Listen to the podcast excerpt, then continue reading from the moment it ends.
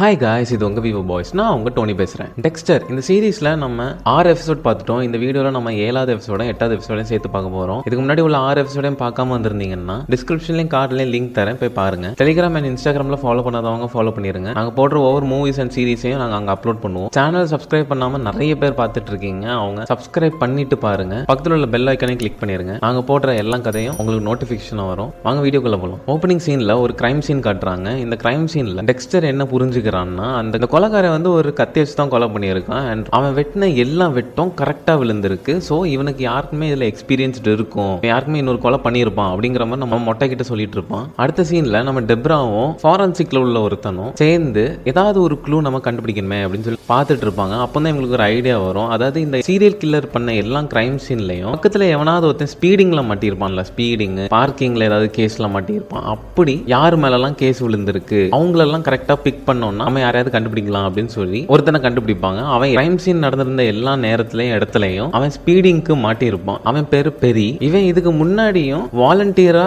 ஒரு சஸ்பெக்ட் மாதிரி வந்திருப்பான். நான் அந்த கொலையாளிக பார்த்தேன் அப்படிங்கிற மாதிரி வந்து கிறுக்கே மாதிரி என்னெல்லாமோ சொல்லிட்டு போயிருப்பான் அவன். ஸோ இவங்களுக்கு இவன் மேல ஒரு சந்தேகம் வந்து இவன் வீட்டுக்கு போவாங்க. டெப்ரா ஒரு பக்கமும் அந்த ஃபாரன்சிக்ல உள்ளவன் இன்னொரு பக்கமும் போய் வெளியே வான்னு சொன்னதுக்கு அவன் அடியோட ஒரு ஓட்டையிலோடி எஸ்கேப் ஆயிடுவான் அடுத்த சீன்ல நம்ம டெக்ஸ்டர் அந்த ஃபர்ஸ்ட் காணிச்சாங்களா அந்த கொலையை யார் பண்ணா? அப்படின்னு சொல்லி ஜெர்மி பண்ண கொலைக்கும் இதையும் கம்பேர் பண்ணி பார்ப்பான். கிட்டத்தட்ட ரெண்டுமே ஒரே மாதிரி வெட்டாக தான் இருக்கும். அப்பவுமே இவன் அண்டர்ஸ்டாண்ட் பண்ணிடுவான். இது பண்ணது வந்து ஜெர்மி தான் அப்படின்னு. அடுத்த சீனில் போலீஸ் எல்லாரும் ஒரு மீட்டிங் மாதிரி வைப்பாங்க. அப்போ அந்த மீட்டிங்கில் பெரியதான் இந்த சீரியல் கில்லர் அவன் தான் இது எல்லாத்தையும் பண்ணியிருக்கான். இப்போ எஸ்கேப் ஆயிட்டான் அப்படின்னு சொல்லி அவங்க கன்ஃபார்ம் பண்ணிடுறாங்க. அப்போ பெரியோட வீட்டுக்கு போய் இன்வெஸ்டிகேட் பண்ணிட்டு இருக்கும்போது தான் தெரியுது. அவன் வீட்டில் பெருசாக எந்த ஒரு எவிடன்ஸும் கிடைக்கல. அவன் வீட்டில் வந்து ஃபுல்லாக இந்த மிருகங்களை தான் கொன்று வச்சிருக்கான். மிருகங்களை கொன்று அவங்களோட ஸ்கின் எடுத்து இவன் அந்த பாஞ்ச் எல்லாம் உள்ள வச்சு சில மாதிரி பண்ணுவாங்கல்ல அந்த மாதிரி விஷயம்லாம் இவன் பண்ணிட்டு இருந்திருக்கான். அப்போ ஏன் இவன் ஓடுனா அப்படிங்கிறது எல்லாருக்கும் சந்தேகமா இருக்கு. அடுத்த சீன்ல நம்ம ஹீரோயினை காட்டுறாங்க? ஹீரோயினோட எக்ஸ் ஹஸ்பண்ட் ஒருத்தன் உண்டல்ல ஒரு அபியூசர் அவன் வந்து ஜெயில இருந்து திருப்பி வந்திருப்பான். அடுத்த சீன்ல நம்ம டெப்ராவும் இந்த ஃபாரன்சிக்ல உள்ளவனும் இன்வெஸ்டிகேட் பண்ணிட்டு இருப்பாங்கல்ல அங்க. அங்க ஒரு இடத்துல ஒரு கொஞ்சம் ஃபைல்ஸ் கிடைக்கும். அந்த ஃபைல் எல்லாம் பார்க்கும்போது ஒரு ஃபைல்ல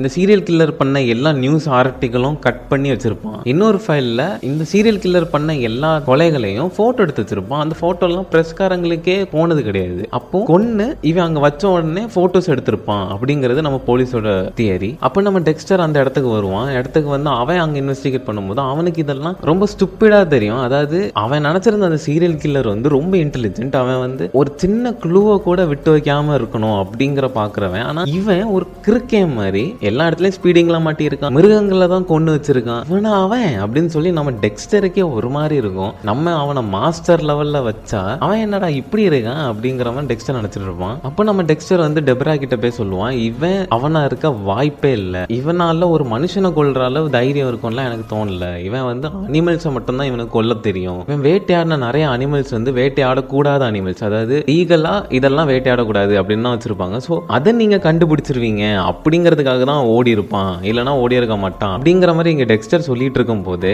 அங்க ஒரு இடத்துல போலீஸ்காரனுங்கெல்லாம் தோண்டி ஒரு மனுஷ எலும்பை எடுத்துருவாங்க. எடுத்துட்டு இருக்கும்போது நம்ம டெப்ரா சொல்லுவா அப்போ திரும்பி பார்த்துட்டு கொஞ்சம் பேசேன் அப்படின்னு சொல்லும்போது தான் இவன் திரும்பி பார்த்தா அங்கே ஒரு பொண்ணோட எலும்பு கூடு இருக்கும். இந்த பொண்ணை புதைச்சி ஒரு மூணு வருஷமாவது இருக்கும் அப்படின்னு சொல்றாங்க. அண்ட் அவளோட காலில் வந்து ஒரு சரியான கிளீன் கட் இருக்கு. அப்படி பார்க்கும்போது இதுதான் இவனோட ஃபர்ஸ்ட் கில்லா இருக்கும். முத தடவை கொண்டு வச்சிருக்கான் அப்படிங்கிற மாதிரி அவங்க ஒரு முடிவுக்கு வந்துருவாங்க. டெக்ஸ்டருக்கு ரொம்ப கன்ஃபியூஸா இருக்கும். எப்படி இவன்? இவனா? அப்படின்னு சொல்லி அவன் யோசிச்சுட்டு இருப்பான். அடுத்த சீன்ல பெரியோட டீட்டெயில் சொல்லிட்டு இருப்பாங்க. அதாவது அவங்க அப்பா சின்ன வயசுல இறந்துருவாங்க. அவங்க அம்மா வந்து ஒரு ட்ரக் அடிக்ட் அண்ட் இவனோட மொத கொலையுமே அவங்க அம்மா தான். இவங்க ஒரு பணத்தை எடுத்திருப்பாங்கல்ல அந்த பணம் வந்து அவங்க அம்மாக்கு தான். அண்ட் இவன் வந்து ஒரு கம்ப்யூட்டர் ஜீனியஸ் அப்படின்னு சொல்றாங்க. அண்ட் அடுத்த சீன்ல டெக்ஸ்டர் வந்து நம்ம ஜெர்மியை கண்டுபிடிச்சிருவான். ஜெர்மியை கண்டுபிடிச்சு கொஞ்சம் ஓரமா கூட்டு போய் அவனை கொஞ்சம் அட்வைஸ் பண்ணுவோம். ஏன் எதுக்கு பண்ணன்னு கேட்போம் அப்படின்னு சொல்லி நம்ம டெக்ஸ்டர் ட்ரை பண்ணும்போது அங்க நம்ம மொட்டையனும் இன்னொரு போலீஸும் வந்து ஜெர்மியை அரெஸ்ட் பண்ணிடுவாங்க இவன் கண்ணு முன்னாடி. அடுத்த சீன்ல நம்ம டெப்ரா வந்து பெரிய பத்தி அந்த லோக்கல்ல உள்ள எல்லாருக்கிட்டையும் இன்வெஸ்டிகேட் பண்ணிட்டு இருப்பா. அப்போ அங்க உள்ள ஒரு லாட்ஜுக்கு போய்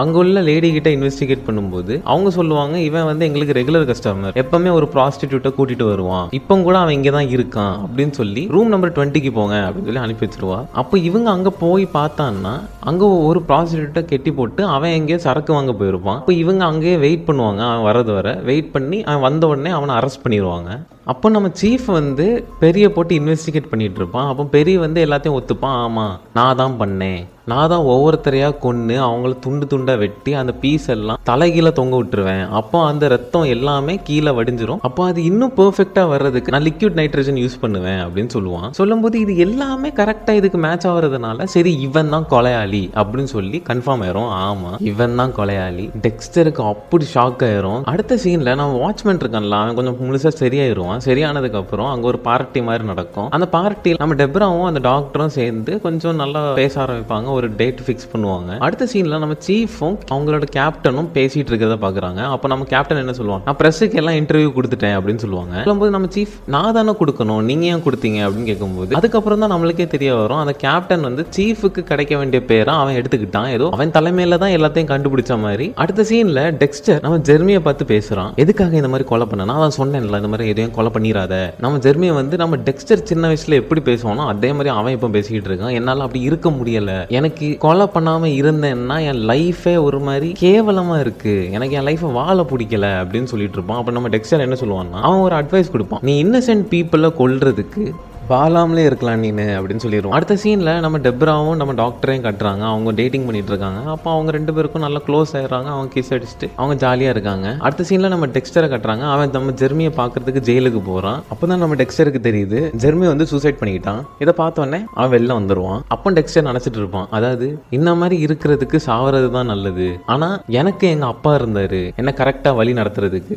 பாவம் ஜெர்மி. அவனுக்கு யாருமே இல்லை. அப்போ இவன் சாவறது தான் பெட்டர் அப்படிங்கிற மாதிரி அவன் நினச்சி நினச்சிட்டு இருப்பான் அதுக்கப்புறம் டெக்ஸ்டர் ஸ்ட்ரெயிட்டாக நம்ம பெரிய பார்க்கறதுக்கு போவான். பெரிய கிட்ட பேசணும் அவன் கிட்ட கொஞ்சம் இன்வெஸ்டிகேட் பண்ணணும் அப்படிங்கிற மாதிரி அங்கே போய் உட்காருவான். உட்காந்து பெரிய வருவான். வந்ததுக்கப்புறம் நம்ம டெக்ஸ்டருக்கு ஹார்ட் பீட்லாம் இன்க்ரீஸ் ஆகும். கிட்டத்தட்ட நம்ம டெக்ஸ்டர் அவனை கண்டு பயப்படுவான். இவன் என்ன சொல்ல போறான் அடுத்தது என்ன நடக்க போகுது அப்படிங்கிற மாதிரி இருக்கும்போது தான் நம்ம பெரிய கேட்பான். யாரா நீ? அப்படின்னு. அப்போதான் நம்ம டெக்ஸ்டருக்கு உயிரே வரும். ஓ நீ இல்லையா? நான் அணைச்சேன்டா அப்படின்னு சொல்லி நம்ம டெக்ஸ்டர் நடப்பான் அடுத்த சீன்ல இன்னொரு கிரைம் சீன் காட்டுறாங்க. இந்த கிரைம் சீன்ல வந்து அந்த பொண்ணு சூசைட் பண்ணியிருப்பா கன்னை வச்சு. அப்போ நம்ம டெக்ஸ்டரும் அந்த ஃபாரன்சிக்ல உள்ளவனும் பேசிப்பாங்க. அப்போ அவங்க என்ன சொல்லுவாங்கன்னா போன வருஷம் இதே மாதிரி சூசைட் கன்னை வச்சு ரெ- ரெண்டு பொண்ணுங்க செத்துருப்பாங்க. இவங்க மூணு பேருக்கும் ஒரு சிமிலாரிட்டி என்னன்னா மூணு பேருமே நல்ல பணக்கார வீட்டு பொண்ணுங்க. அப்போ நம்ம டெக்ஸ்டர் வந்து இதை பத்தி அவன் இன்வெஸ்டிகேட் பண்ணிட்டு இருக்கும்போது அவனுக்கு ஒன்று தெரிய வரும். இந்த மூணு பொண்ணுங்களுக்கும் இன்னொரு சிமிலாரிட்டி இருக்கு. என்னன்னா இவங்க மூணு பேருமே ஒரே ஒரு தெரபிஸ்ட் கிட்ட தான் தெரப்பி எடுத்துட்டு இருந்திருக்காங்க. அப்போ நம்ம டெக்ஸ்டர் ஸ்ட்ரெயிட்டா அந்த தெரபிஸ்ட் யாரு? அப்படின்னு சொல்லி அவனே பார்க்க போவான். அவன்கிட்ட என் பேரு ஷான் அப்படின்னு சொல்லி ஒரு தெரப்பி மாதிரி போவான். அப்போ நம்ம டெக்ஸ்டர் அவனை பத்தி சொல்லாமலே அந்த டாக்டர் வந்து இவனை பத்தி எல்லாமே சொல்றான். என்னன்னா உனக்கு யாருமே உன்கிட்ட நெருங்குறது பிடிக்காது. நீ யாரையுமே க்ளோஸா வச்சுக்க மாட்ட. அப்படி இப்படின்னு சொல்லி புட்டு புட்டுன்னு வைப்பான் நம்ம டெக்ஸ்டரை பத்தி. டெக்ஸ்டருக்கு இது ஆச்சரியமா இருக்கும். அடுத்த சீன்ல நம்ம சீஃப் வந்து பெரியகிட்ட இன்வெஸ்டிகேட் பண்ணிட்டு இருப்பா. அப்போ நம்ம பெரியகிட்ட இது கேட்பா. அதாவது எங்களுக்கு இந்த எலி போந்துல இருந்து ஒரு முட்டாய் கவர் கிடைச்சது. அதுல எங்களுக்கு ஒரு part of finger print and டிஎன்ஏயும் கிடைச்சது. அதை நாங்கள் உங்ககிட்ட மேட்ச் பண்ணும்போது அந்த ஃபிங்கர் பிரிண்ட் வந்து மேட்ச் ஆகல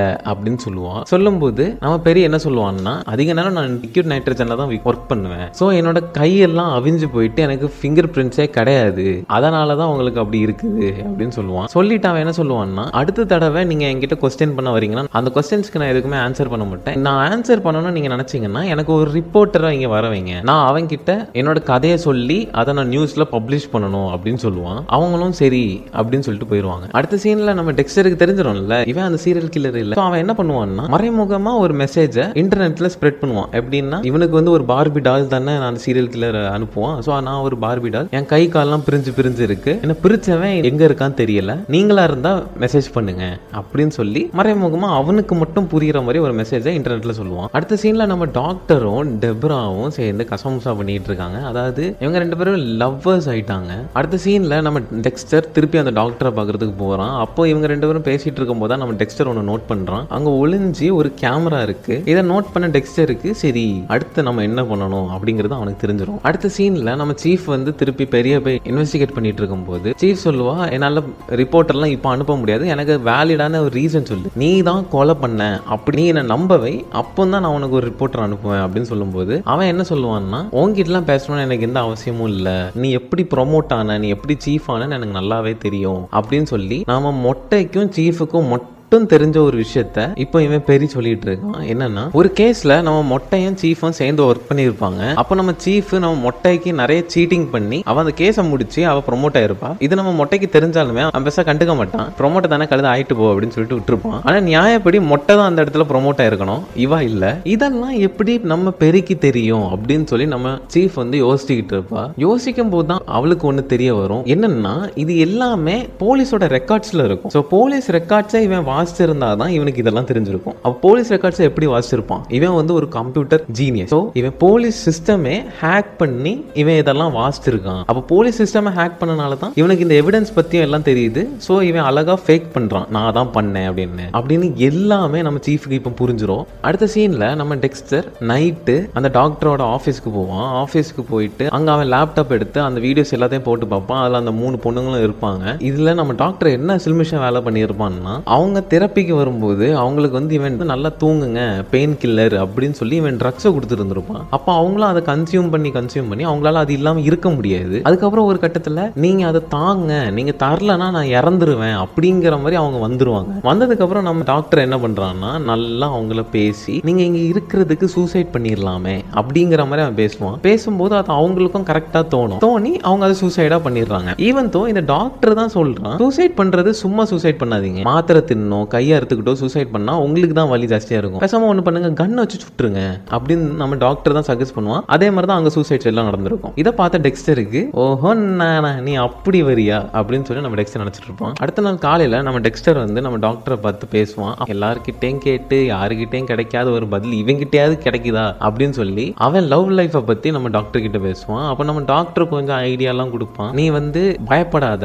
உன் பார்ட்னரை கண்ணுக்கு நேரா பாரு. நீ அவளுக்கு க்ளோஸ் ஆயிட்டன்னா அவளுக்கு உன்னை பத்தி எல்லாம் தெரிஞ்சிரும். அப்படின்னு நீ நினைக்காத. அவ தெரிஞ்சாலும் அவ அதை விரும்ப தான் செய்வா. அப்படிங்கிற மாதிரி நிறைய விஷயம் அவன் சொல்லுவான். சொன்ன உடனே நம்ம டெக்ஸ்டருக்கும் ஒரு நம்பிக்கை வந்துடும் ஸ்ட்ரைட்டா வீட்டுக்கு போவான். அவன் ஆளு கூடவே கசமசா பண்ணுவான். வெற்றி வெற்றி வெற்றி அப்படின்னு ஃபீல் பண்ணுவான் அடுத்த நாள் காலையில. அடுத்த சீன்ல நம்ம சீஃப் வந்து ஒரு தலைய மட்டும் நம்ம பெரிய கிட்ட போய் காட்டுவா. காணிச்சோடனே பெருக்கி அள்ளு விட்டுரும். என்னது இது? இதை என் கண்ணு முன்னாடி இருந்து எடுத்துட்டு போங்க. ஏன் இப்படி காட்டுறீங்க? அப்படின்னு சொல்லிட்டு இருப்பான். அப்போ நம்ம சீஃப் வந்து வேன் உடனே முன்னாடி வந்து காணிச்சு காணிச்சு இதுக்கு பயப்படுறேன்னா அவ்வளோ கொடூரமான கொலையெல்லாம் எப்படி பண்ணியிருப்ப அப்படின்னு சொல்லி கேட்பா கேட்ட உடனே அது அது வந்து நான் அப்படி இப்படின்னு சொல்லி மழுப்பிட்டு இருப்பான். அப்போ தான் நம்ம சீஃப் வந்து எல்லாத்தையும் புட்டு புட்டுன்னு வைப்பா. நீ எங்களோட சிஸ்டத்துக்கே ஹேக் பண்ணி இந்த கேஸை பத்தி எல்லாம் தெரிஞ்சுக்கிட்டு இங்க வந்து போய் சொல்லிக்கிட்டு இருக்க. உனக்கு ஃபேமஸ் ஆகணும். இதுதான் முக்கியம். இந்த சீரியல் கில்லர் வந்து இப்போ மக்கள் மத்தியில பெருசா பேசப்படுறோம் ஸோ நான் தான் அவன் அப்படின்னு சொன்னா நீ ரொம்ப ஃபேமஸ் ஆயிருவ. இந்த ஒரு பேரு தான் உனக்கு முக்கியம். அதனால தான் நீங்க வந்து ரிப்போர்ட்டரை கூட்டுவாங்க ரிப்போர்ட்டரை கூட்டு வந்து ஏன் தாலியை போட்டு அறுத்துட்டு இருக்க? அப்படின்னு சொல்லுவா. அதுக்கப்புறம் தான் தெரியும் அவங்க அம்மா அம்மாவோட பணத்தை எடுப்பாங்கல்ல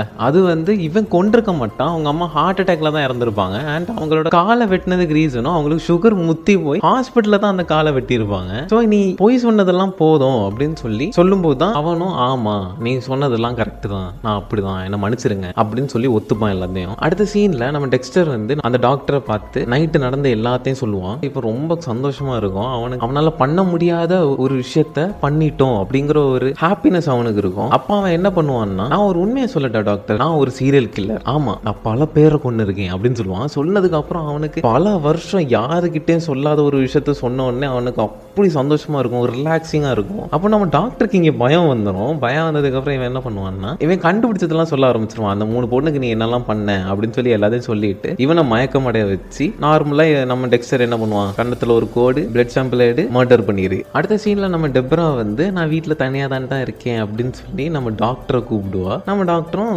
சரிடி தங்கமே நான் இப்போ வரேன் அப்படின்னு சொல்லி ஃபோனை வச்சிருவான். ஃபோனை வச்சு ஒரு லேப்டாப்ல ஏதோ ஒன்று டைப் அடிப்பான். பார்த்தா டெக்ஸ்டர் ஒரு மெசேஜ் அந்த சீரியல் கில்லருக்கு அனுப்பியிருப்பான்ல. அந்த மெசேஜுக்கு இவன் ரிப்ளை பண்ணுறான் கவலைப்படாத நான் கொஞ்ச நாள்ல உனக்காக வந்துடுவேன் அப்படின்னு சொல்லி. அதுக்கப்புறம் இந்த டாக்டர் ஒரு ஒரு ரூம்குள்ள போறான். அந்த ரூம் ஃபுல்லா ஐஸா இருக்கு. ஒரு மாதிரி இந்த ஃப்ரிட்ஜ் மாதிரியான ஒரு ரூம் அதுக்குள்ள போனா அவன் அங்க ஒரு மனுஷிய துண்டு துண்டா வெட்டி அதை கவர் பண்ணி வச்சிருக்கான். அதாவது இவன் தான் இவ்வளோ நேரம் நம்ம தேடிட்டு இருந்த சீரியல் கில்லர் இதோட இந்த எபிசோட் முடியுது. அடுத்தது என்ன நடக்கும்னு சொல்லி அடுத்தடுத்த எபிசோட்ல நீங்க ஃபாலோ பண்ணி பார்க்கணும்னா இந்த சேனலுக்கு சப்ஸ்கிரைப் பண்ணி பக்கத்தில் உள்ள பெல் ஐக்கனை கிளிக் பண்ணிருங்க. இந்த சீரிஸ் பிடிச்சிருந்தா லைக் பண்ணி உங்க ஃப்ரெண்ட்ஸ்க்கு எல்லாம் ஷேர் பண்ணுங்க நான் உங்களை அடுத்த வீடியோல வந்து பார்க்குறேன். நான் உங்க டோனி அண்ட் பிசி